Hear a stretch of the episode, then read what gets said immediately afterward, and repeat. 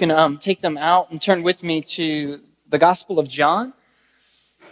We will finish up the 14th chapter of the Gospel of John. For those of you that are visiting with us here at the Point Community Church, um, this is pretty much what we do. Is under the leadership of the Lord, we uh, we choose a, a, a, book of the Bible and then we work our way uh, through that book of the Bible. And so, I haven't like just got up this morning and be like, "Hey, I'm going to preach um, John 14." Uh, whatever, I think it's uh, 25 through 31. So this text, I did not choose this text. This text has chosen us, all right? That's the way to, to look at it this morning. And um, it's a good thing to, to, to be able to preach from God, to be able to preach God's word, right?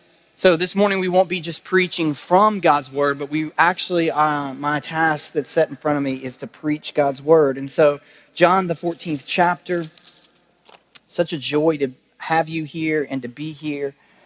Um, if you're using one of those Pew Bibles, it's on page 901.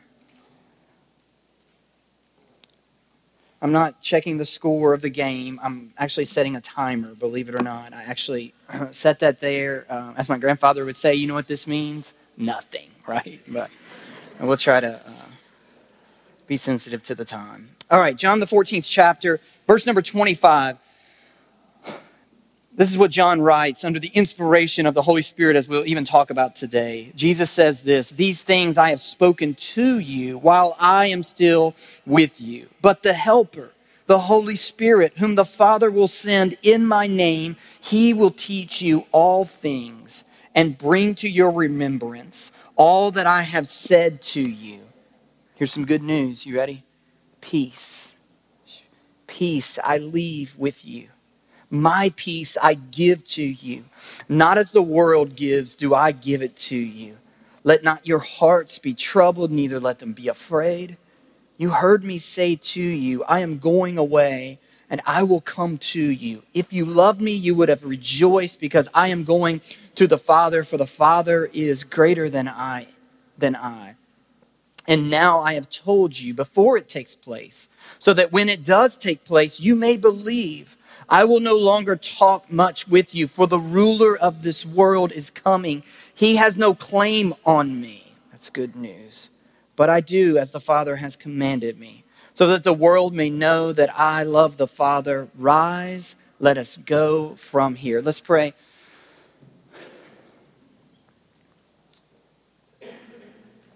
Father, we come to you in the powerful name of your Son, Jesus in the strength not of our own, but His strength through the giving of the Holy Spirit. And we pray today that you would give us minds to understand your word, ears to hear your words, hearts to receive your words, hands and feet that are quick to do your words, that we wouldn't just be hearers only, but that we would be doers of your word. Father, I pray for us as a church both those who are visiting this church and those who are members and attenders of this church, Lord, that just as many of us have been doing this week as we've got out the rototiller and the hoe and the shovel and we've broken up the fallow ground so that it can receive new seed, I pray that you, in this moment of springtime, that you would break up the fallow ground of our hearts so that it may receive the seed of your word. You would plant it deep into our hearts and that it may ultimately bear fruit. Help us to love and to cherish your word and to love and to cherish you, Jesus, even this morning. In your name we pray. Amen. Thank you. Be seated. So, with every verse that we cover in John 14, 15, 16, 17, we're inching closer to Jesus' arrest, his trial, his beating, his crucifixion, his death, and his resurrection. But even though it will take us still a couple of months to get through the remainder of John till we get to the actual narrative, the actual account of Jesus' crucifixion, it will take us months to get there. But in context, in what Jesus is happening, in what's happening here in the Gospel of John, it will just be a few short hours.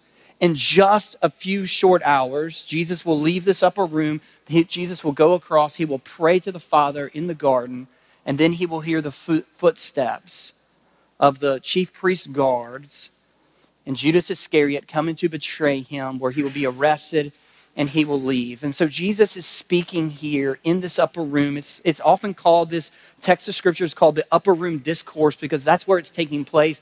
And Jesus is speaking there, as we've looked at, and we even see here, he's speaking to his disciples who have troubled hearts, and yet Jesus is confident. The disciples are troubled, they're anxious, they're fearful, but Jesus is confident. And what we've been doing the last few weeks is I said there's a theme running throughout this section of the Bible. I don't know how much longer we'll look at it like this, but the theme is this is the advantages to Jesus' ascension because that's where Jesus will go after his resurrection. After Jesus is resurrected from the tomb, he'll spend 40 days with these same disciples. He will appear to them. He will cook breakfast for them. He will reaffirm uh, them of his love for them and their mission that they're called to be on. He'll spend 40 days doing that. At the end of that 40 days, Jesus will ascend back into heaven as he speaks of here. He will return back to the Father where he will sit on a throne where he is today, reigning and ruling, holding the very cosmos together with the power of his word and interceding for believers believers. Where is Jesus right now? Right now, Jesus, the real Jesus, in his glorified body, in his glorified state, is in heaven, sitting on a throne, reigning and ruling, and interceding for us when we pray, and as we pray, those of us who are believers. And so Jesus is preparing his disciples for that. And so we're talking about the advantages Jesus gives of Jesus' ascension and then also the Spirit's descension. That as Jesus ascends into heaven, Jesus will then, as we see in this text, the Father will send the Holy Spirit to the disciples and they will fill the Holy the Holy Spirit will fill the disciples and they will make them their witnesses. And then we enter into this present day ministry of the church and what's happening right now? Jesus is ascended in heaven on a throne and the Spirit is among us with us. Those of us who are believers the Spirit is in us working and what Jesus will say in the 16th chapter is this is an advantage. It is to your advantage that I ascend and the Spirit descends. And so we've just been numbering those advantages as we find them in the text. The first advantage we saw a few weeks ago was the advantage is that the Holy Spirit would empower, the Holy Spirit would prepare us, lead us, and empower us. The us is his disciples, is his church, the Holy Spirit would prepare us, lead us, and empower us for great works so that we may do great works in Jesus' name. We said that has very little to do with the miracles and has everything to do with Jesus' mission. The second advantage that we saw last week is the Holy Spirit will create newness in us. He will give us a new life, new position, new love. What I said to Grayson from Scripture is Grayson, you've been united with Christ in his death and you've been raised to walk in newness of life. Who, who applies that newness to us? It's the work of the Holy Spirit. Paul says in um, 2 Corinthians that we are made new. We're new creations in Christ Jesus. That's what we're talking about, or that's what we talked about. This morning, we're going to look at two more. So we will double the number of advantages, which is a good thing. The first one we are going to look at this morning is the Holy Spirit brings supernatural peace to believers. And the last one we'll look at toward the end of the sermon won't take us as long, but we'll look at this that the Holy Spirit's descension means that Jesus' mission is complete, victory has been won, and Jesus has been gloriously reunited with the Father.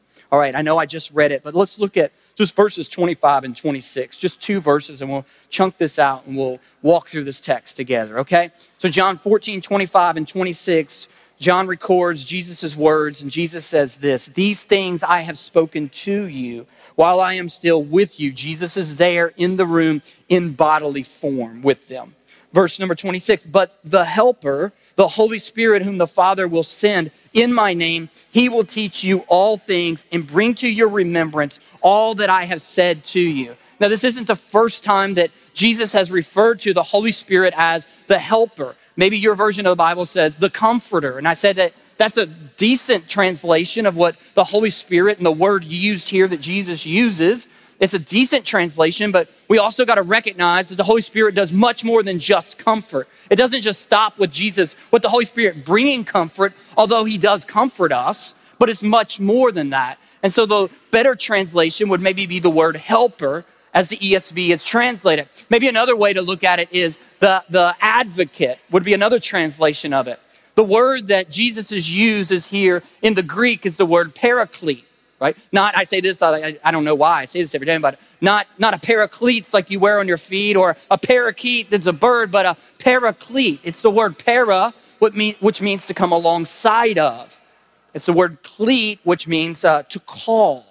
And so Jesus will call the Holy Spirit. The Father will send the Holy Spirit. The Holy Spirit will come and he will be alongside of, he will be with, he will be in every believer. Not just for the, uh, the super spiritual believers, not for the believers that have undergone a second experience of the Holy Spirit, but the Bible teaches that for every believer, they will receive the Holy Spirit. In its fullness, you have it. Now, whether you recognize it and walk in knowledge of that truth, that's a different subject. But if you are a believer, if you've renounced your sin, if you've received Jesus as Savior, if you've asked Jesus to forgive you, you said, Jesus, I'm sorry for sinning against you. I am a sinner in need of salvation. I can be saved through you and you alone, and you've confessed that and professed that, then you received the Holy Spirit. In fact, it was the Holy Spirit that enabled you to do that.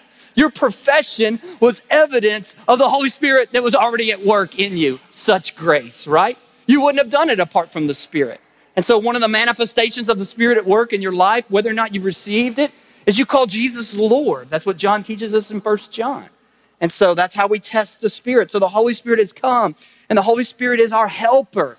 He's come and He's alongside of us. He's helping us and enabling us and assisting us and empowering us and encouraging us in this present life so that you and I can live our lives to the fullness, to the glory of Jesus. What's He doing in your life right now? What is He doing in your life? Well, I know what He wants to do. He wants to empower you and encourage you and to help you and to come alongside of you and fill you so that you can live your present life to the glory of Jesus. Look at what Jesus assigns as one of the roles of the Holy Spirit in this text. Jesus says to his disciples that the Holy Spirit will teach you all things in bringing to remembrance all that I have said to you. This promise that Jesus makes here this promise to the disciples that he makes that the Holy Spirit is going to do, this will be fulfilled whenever the apostles and their associates, some of the very men that are in this room, when they sit down to tell their story, to pen their story that will become the New Testament. What's happening is whenever they sit down to tell their story, to write their story of the New Testament, it's the Holy Spirit is giving life to that. The Holy Spirit is doing just as Jesus had promised him to do. He's teaching them and bringing into remembrance all that Jesus has taught them, all that Jesus has said to them. That as these men, as they will write, especially the four Gospels, but the entire New Testament, they will not be men writing on their own authority. They will not be men writing under their own initiative. They will not be men writing under their own power. They will not be men writing, or they will be men, I should say, writing under the supernatural power and the supernatural authority of God, the Holy Spirit. Peter will say this when he writes Second Peter in chapter 2, I mean, in chapter 1, verse 21. Peter said, No prophecy is ever produced by the will of man but men spoke from God as they were carried along by the Holy Spirit of God. And that's precisely what Jesus is prophesying here. That's precisely what Jesus is promising. As you men will be carried along by the Spirit of God, by the Holy Spirit. You will be inspired to write the New Testament. And listen, history bears this out.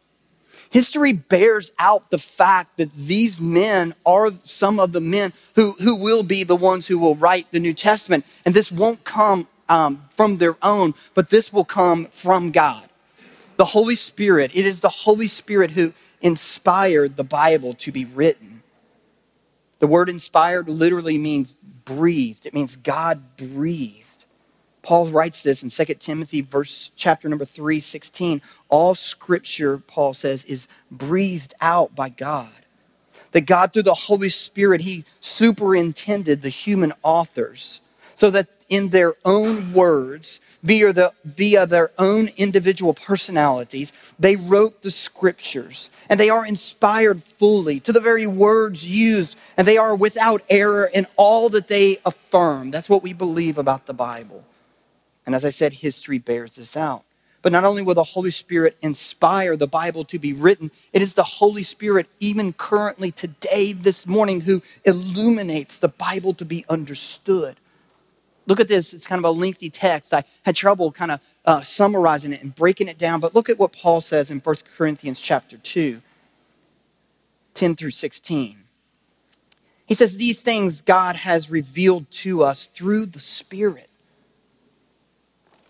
It's the Spirit who's inspiring these things that Paul is writing as a letter that will be delivered to the church in Corinth that will become holy inspired text. It's the Spirit. For the Spirit, he says, searches everything, even the depths of God.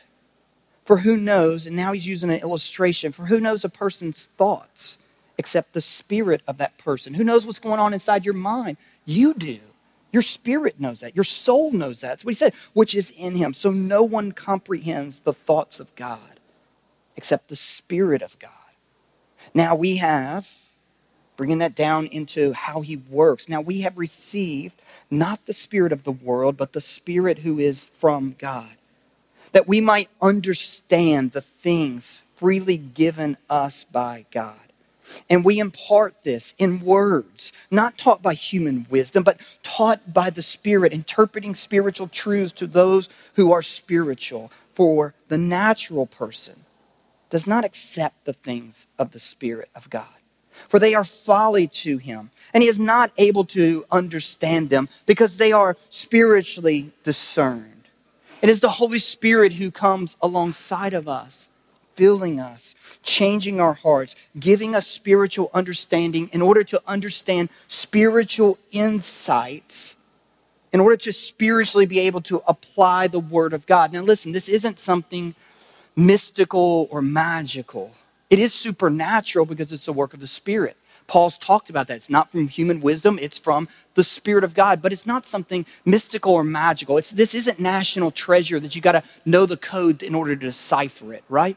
Like you, you remember, like some of you as kids, and you had to get the, you got the writing, but then you got the code, and you had to do something to, in order to figure it out, in order to read it. You had special glasses in order to see it. It was written with invisible ink or whatever. That's not what Paul is talking about. Like, whenever the Holy Spirit inspired God's word to be written, guess how he did it? He used words, real words with real meanings, real definitions. There's no hidden meanings, there's no hidden definitions. It's real words that he used. Praise God for that, right? Praise God that not only has he given it and spoken it in words, but he used words and languages that can be translated. So you and I can hold Bibles in our hands not written in Latin, not written in Greek, not written in Hebrew, but we can hold English versions of the Bible, God's inspired word, in our hands, and He's used words that you can understand.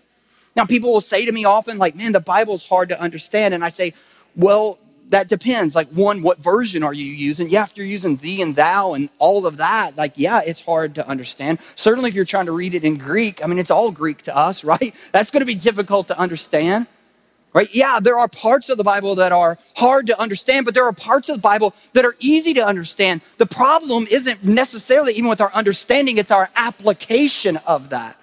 And that's what Jesus is changing. That's what the Spirit changes, is how we can apply how we can apply the words into our lives, how we can really understand the words of God in our lives, really with spiritual understanding.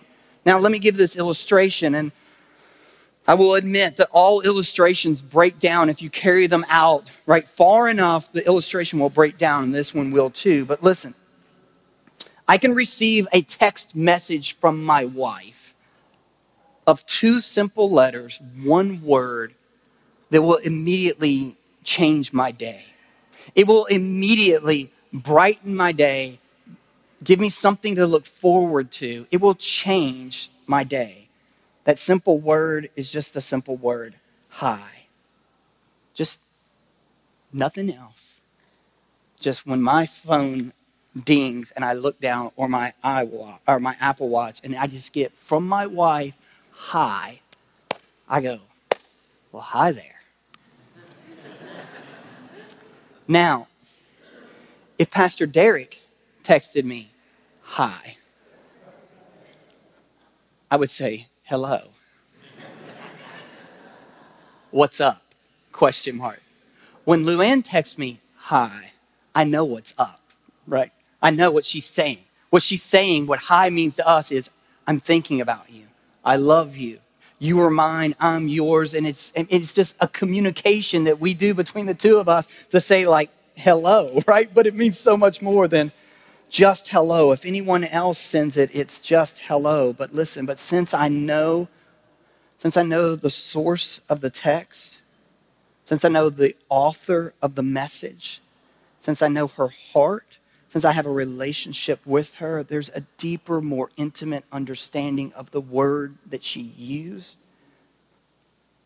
And the words that she used have a much more profound effect on my own heart and on my life. And believers, you and I, through knowing Jesus, we know the source of the Bible. We know the author of the Bible. We know the heart of the author, and they and we who are in right relationship with that author, we have Jesus' words. And Jesus' words to us, they have a deeper, more intimate, more profound meaning. We, by the power of the Spirit, we receive the words, we accept the words, we understand the words. I think that is what Paul is even getting at. Let me also add this that the Spirit changes the disposition of our human hearts. The Spirit changes our disposition and our attitude toward God, toward the things of God, toward God's holy word. Look at what Paul said. If you'll remember what Paul said in the 14th verse of that chapter that, that I read, he said, We once thought all of this was folly.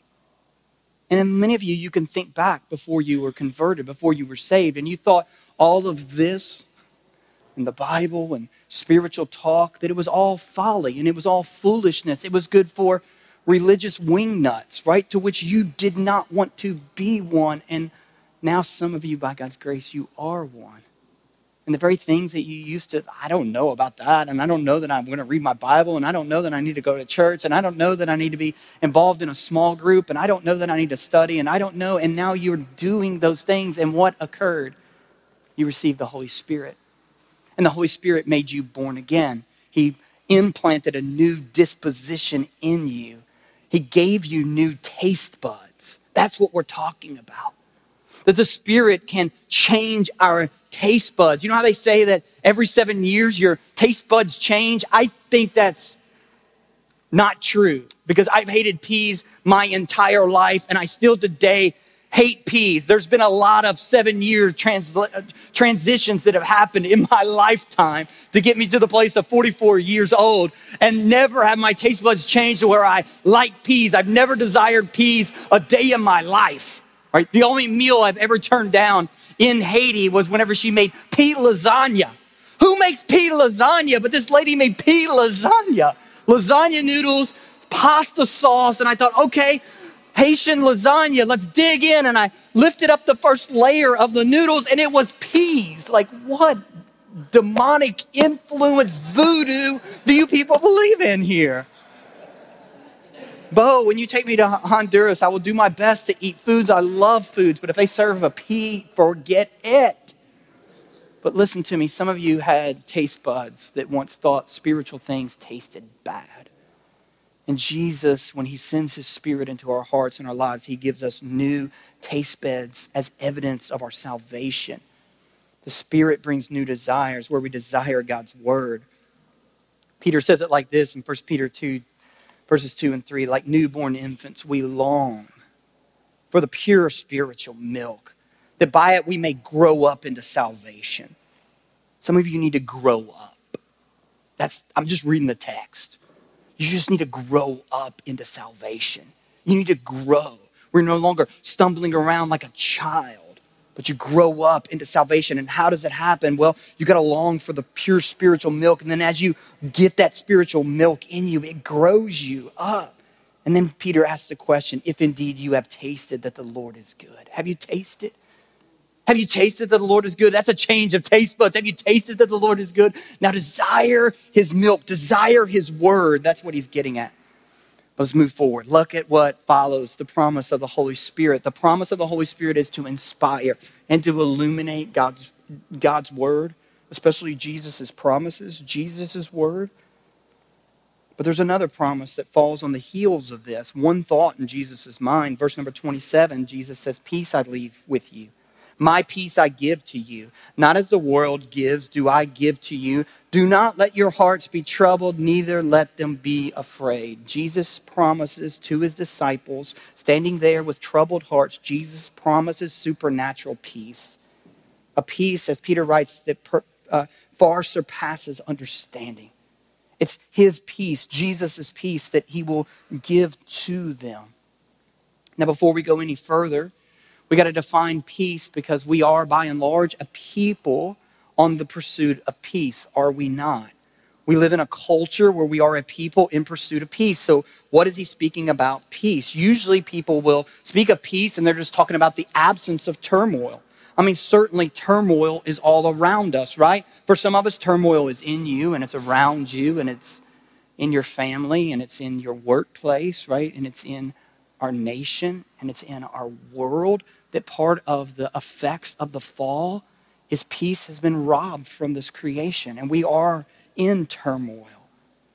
There is, though, within the heart of man, there is an inherent desire for peace. There's a desire for peace.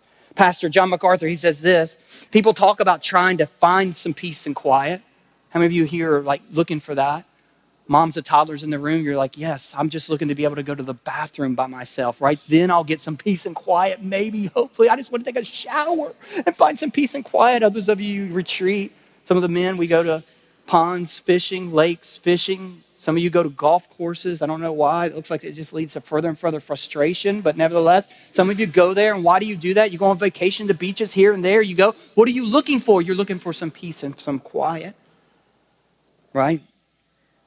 That's what you're looking for. You're looking for peace or quiet. Others of us, we're trying to make peace with someone. Our in laws, our outlaws, our spouses, we're trying to make peace with that person. Law enforcement, we're trying to give, we're, they are given the task to keep the peace. Global arbitrators are trying to establish peace. That we all are looking for peace until we finally, what? Rest in peace, RIP. That we're looking for peace. And oftentimes, when our culture describes peace, it's just really looking for the absence of that conflict, the absence of turmoil. But that's not what the Bible means when it speaks about peace. It's speaking of something more comprehensive. In the Old Testament, the word used, the Hebrew word used for peace is the word shalom. Some of you maybe heard that. It's a very popular word. It's used some 250 times in the Old Testament is shalom. It becomes a greeting that the Jewish people use. They even use it still today. They will say, instead of saying hello, they will say shalom. And what they mean, it's a greeting of blessing. What they mean by shalom, it's a wish for complete, completeness. It's a wish for contentment, a wish for fulfillment, a wish for satisfaction.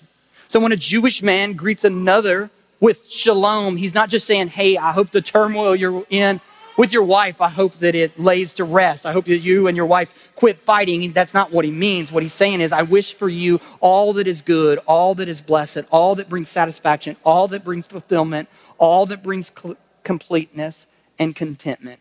Who wouldn't like some shalom? Sign me up, right? In the New Testament, the word peace, as Jesus even uses it here, is the word eirene. It's um, the same root word where we get the name Irene. But Irene is a word that literally describes a tranquil state of the soul, a soul at rest, a contented and satisfied soul. Where, do we, where can we get some, right? Jesus says it's His and He gives it to us. But the truth is, though, before we get to the good news of how do we get it, we got to talk about the bad news of why don't we have it. That shalom has been fractured and broken eirene is not our present experience. Why? Because of sin. Then in the garden, when God established and built everything that lasted a whole two chapters of the Bible, right? 66 books written and only two chapters cover life before the fall. In those two chapters, there was this idea of shalom there was peace with God and peace with creation and peace with one another. There was a state of tranquility and peace. It talks about in the cool of the evening that God would come and visit. Right? God would come and visit Adam and Eve and spend time with them. But sin has fractured, sin has broken that. It has fractured our relationship with our Creator. It has fractured our relationship with one another. It has fractured our relationship with God's creation. But through Jesus, through Jesus' death on the cross, through his resurrection, and through his spirit, Jesus brings peace with God so that we can experience the peace of God. That what Jesus is promising here is he is promising to his disciples the peace of God, a peace that you can know, a peace that the Spirit brings. In fact, when Paul writes Galatians, Paul will pick up on this when he talks about the fruit of the Spirit. The fruit of the Spirit love, joy, peace a tranquility of the mind, a tranquility of the soul, a contentment from deep within us is what he's talking about. But listen, you will never know the peace of God apart from peace with God. That when you and I, when our great, great, great, great, great, great grandparents, Adam and Eve, sinned in the garden, it fractured our relationship with God. It made cosmic chaos of our relationship. And Jesus has come, and one of the effects of Jesus' salvation that he brings is he now brings unity between man and God. For those of us who trust in Jesus, it's not just their sin that has fractured our communion and our relationship with God, it is also your sin and my sin. Be careful not to point the finger just to you all. So I said, this is good news. Grace and salvation is good news, not just for Grayson. It's good news for sinners like me and you. That through Jesus's Jesus' perfect life and Jesus' substitutionary death and Jesus' victorious resurrection, that you and I, we can have our relationship with God put back together. Paul talks about this, I think, in Romans, the fifth chapter, that you and I can have peace with God. And it's through peace with God that you and I can have the peace of God. We are a people in pursuit of peace, right? People are going around looking for this tranquility of the soul, tranquility of the spirit. They're looking for that. They're doing yoga and meditations and they're doing, you know, trying to find this peace and tranquility through, you know, stretches and, and thinking good thoughts and positive thoughts and positive vibes and deep breathing exercise. Not that some of that stuff isn't bad, some of it can be, some of it you may be conjuring up a demon, but some of it's not necessarily bad things to do. They're good things to think about things that are good and right and true. Paul talks about that in Philippians, and there's nothing wrong if you want to get down on the floor and tie yourself up into a pretzel, like have at it. I can't do it, but if you can do it, more power to you, you know?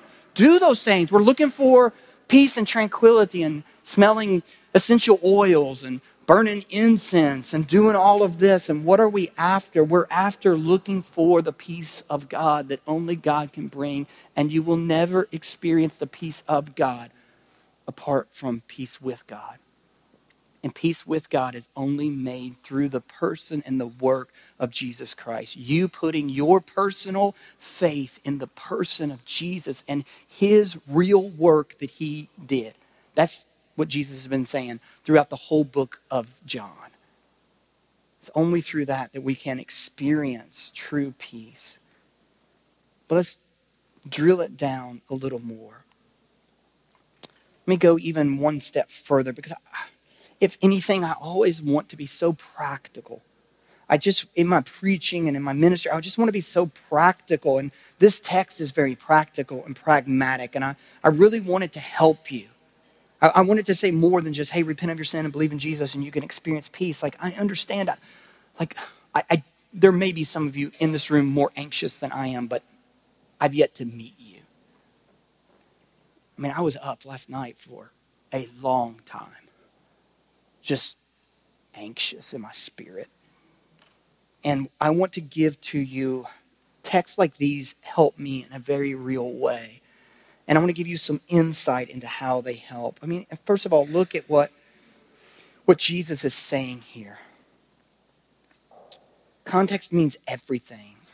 And look at this in the context of the promise of peace, Jesus is talking about his word. Jesus is talking about here about giving peace. Peace, my peace, my peace I give to you, my peace I leave to you. But then look at what follows right after that. Let not your hearts be troubled, neither let them be afraid. Wait, I thought you said you were giving it. I thought you said you were going to leave it. Yeah, I am. I'm giving it. I'm leaving it, but you got to receive it. You got to pick it up. That's what he's saying. There's personal responsibility here. Let not your hearts be troubled, believers. Let not your hearts be troubled, disciples. Neither let them be afraid. But listen, our present experience of Jesus' peace is directly related to our ability to believe the gospel and to apply Jesus' words, in particular Jesus' promises, to our hearts.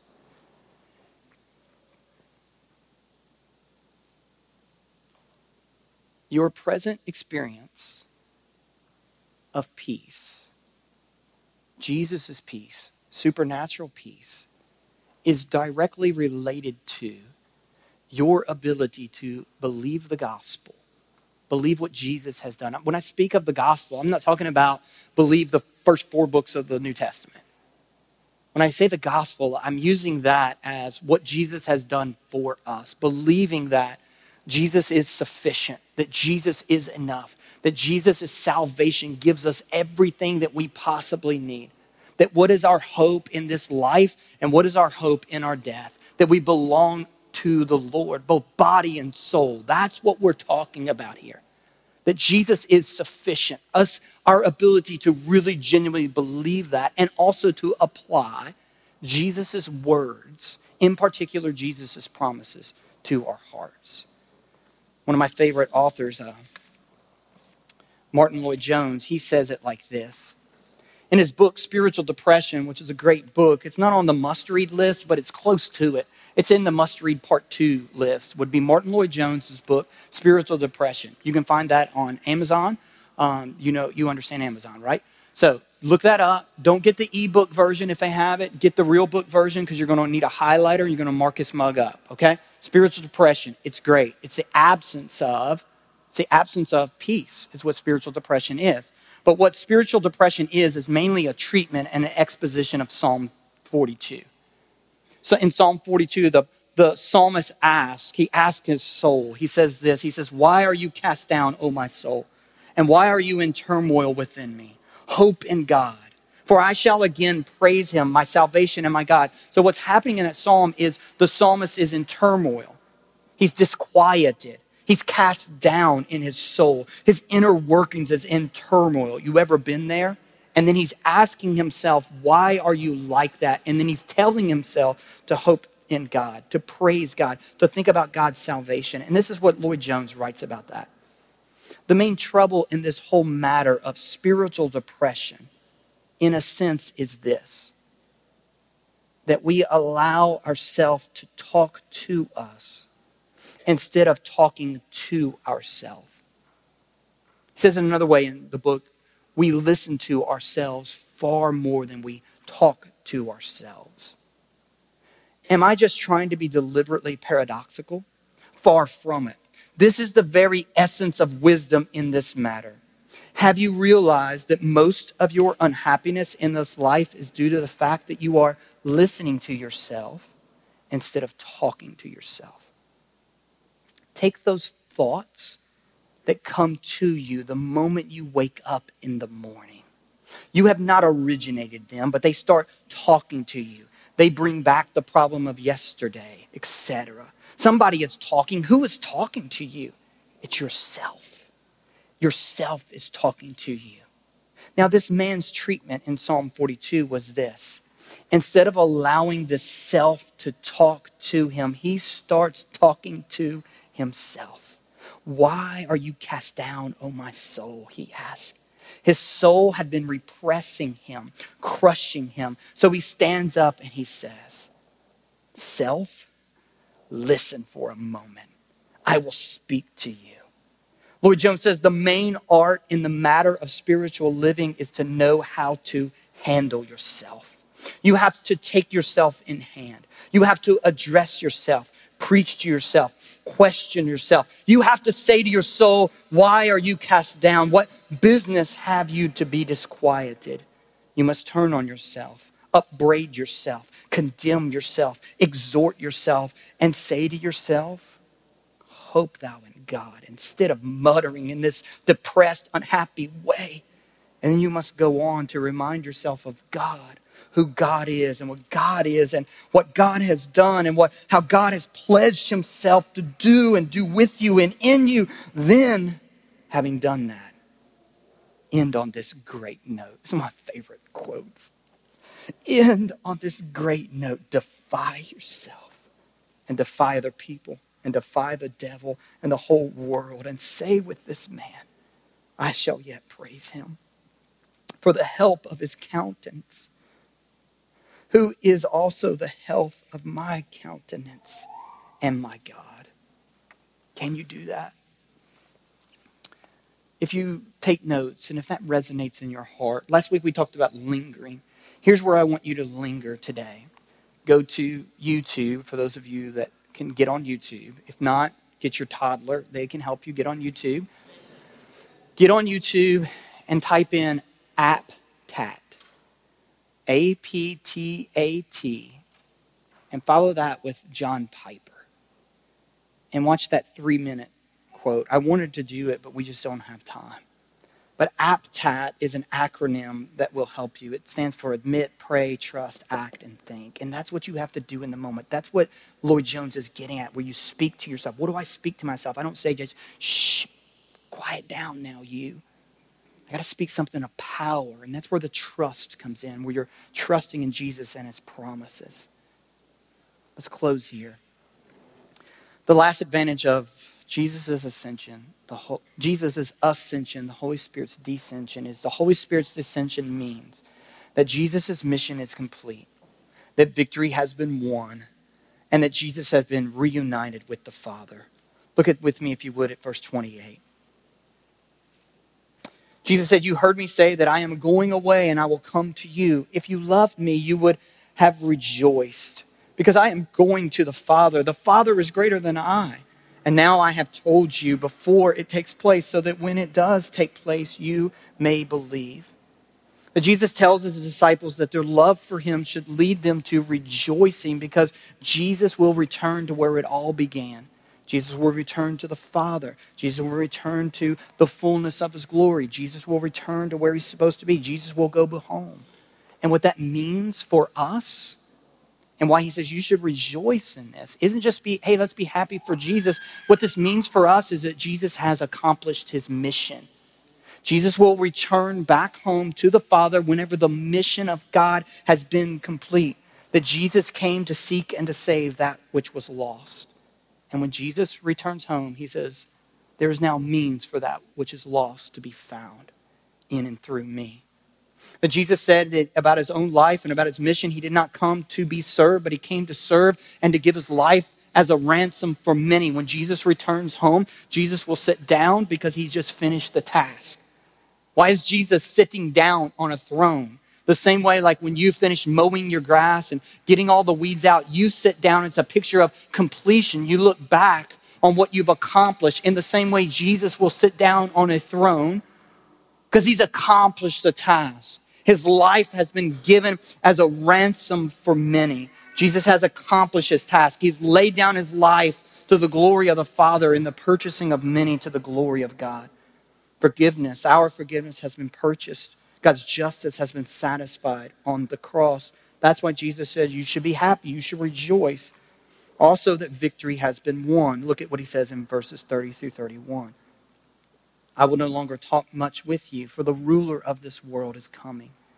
He has no claim on me, but I do as the Father has commanded me, so that the world may know that I love the Father. Rise and let us go from here. This is a reminder that Jesus' death was so much more than just some Romans executing a Jew on a cross. That the cross is the decided, victorious blow to a cosmic war that have been raging on since creation. That shortly after the fall in Genesis 3, God will utter these words to Satan, the serpent. He says, There will come a seed of a woman who will crush your head. You will strike at his heel, so there will be a cost involved, but the serpent, your head, will be crushed, and that is what's happening on the cross. This cosmic war is coming to an end. Jesus defeats all the enemies of God, namely Satan, death, and our sin.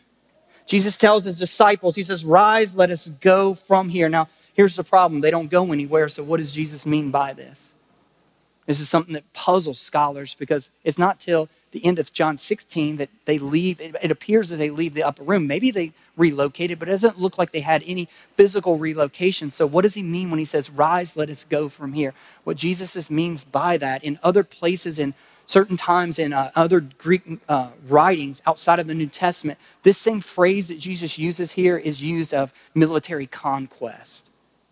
Hey, what Jesus is saying here in the words of what, Todd, Todd, Todd Beamer, those of you of my generation, like you remember the guy from 9 11? Let's roll. Like when Todd on that plane uttered those words, let's roll, he wasn't talking about going anywhere. He was talking about defeating an enemy that is at hand. And in the same way, Jesus, when he says to his disciples, rise, let's go, what he's saying is we're going on a military conquest. We're going to defeat the enemy. In order for Jesus to defeat the enemy, though, he has to go into enemy occupied territory. He has to enter into death, enter into the grave, enter into the tomb in order to defeat Satan. And he does that on the cross. This morning, as we have opportunity to remember Jesus's great, the great cost of Jesus defeating the enemies of God. It was very costly, and we have this morning opportunity to remember that. On our behalf, Jesus has defeated the enemies of God. He has defeated death so that you and I will cross over from life, from death unto life. For the believer, this is death. And we cross over unto life.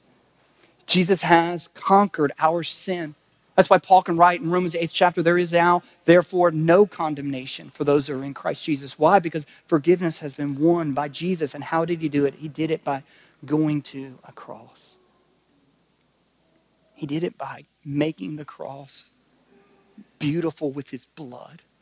He did it by emptying it, by entering into a tomb and coming out again. And you and I, we have opportunity this morning to remember Jesus' great sacrifice for us. The cost at which our salvation was paid for, the cost at which it came, it cost Jesus his life. And we remember that this morning with Jesus's, this bread that represents Jesus' broken body, this juice that represents Jesus' shed blood. If you are here in the room this morning and you're a believer in Jesus Christ, a repentant follower, not just that you did like Grayson some years ago and you got dunked in the water, not that. But if your life gives evidence that you're savoring Jesus and longing to know Jesus, not perfectly, nobody would get to partake of it perfectly, but that's your true, genuine desire, then we invite you, regardless of where you may be a member, we invite you to take the Lord's Supper with us this morning. The way that we do it is we come to the stations. There's four stations set up in the room, two up here at the front, two in the back. And the elements of the Lord's Supper, the bread and the juice, it's found there. You can come forward and you can stand in line, and when it comes your turn, you can take one of the cups that's filled with juice. You can take a piece of the bread. You can eat it right there, or you can take it back to your pew and you can eat it there. There's going to be pastors like myself and Pastor Brian, Pastor Frank, and we're going to be standing along that back wall behind the sound booth. And if you want to pray about anything, if you need to confess sin, if you need to ask Jesus to save you, if you need help navigating what that looks like, if you got questions that you may need to be, uh, you may need to ask, you may need to be answered, like, I don't know that we can answer them all, and certainly we can't do it all right there, but we'd love to schedule a time to meet with you. If you need to be baptized, you want to schedule that. We're in the back. We'd love nothing more than to talk to you about baptism, what it means to follow Jesus. Offering baskets are in the front and the back. This is a time when we also give our offerings. That if you're here and you're a member of the Point Community Church or an attender of the Point Community Church, or if you just want to give to our mission, furtherance of the mission of God that God has placed us on here in downtown Frankfort, you can do that by placing uh, your offering check, cash, it's about all that we take, I think. I don't know. We could probably liquidate some gold rings or something if you want to put that in there. Put that in there. We'll figure it out. You could put that in there as well. Let's stand. Lord, we're a busy people. Oftentimes, one of our problems is we can't be present, fully present. This cell phone generation, it's conditioned us to never be present. We're always thinking about what's next. We're, we're, we're physically here, but we're not here in mind. And I pray that we wouldn't do that in this moment.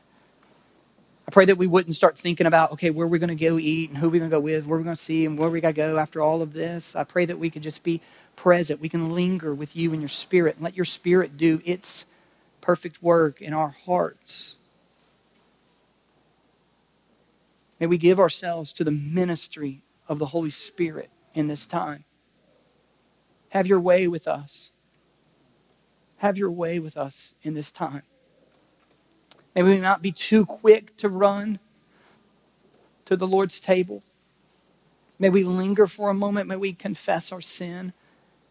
May we come with a true and right and righteous posture as we come. Prayerful, grateful. May we come this morning like that, Lord. I believe in the Holy Spirit. I believe in his ministry. Come and do your work. In your name we pray. Amen.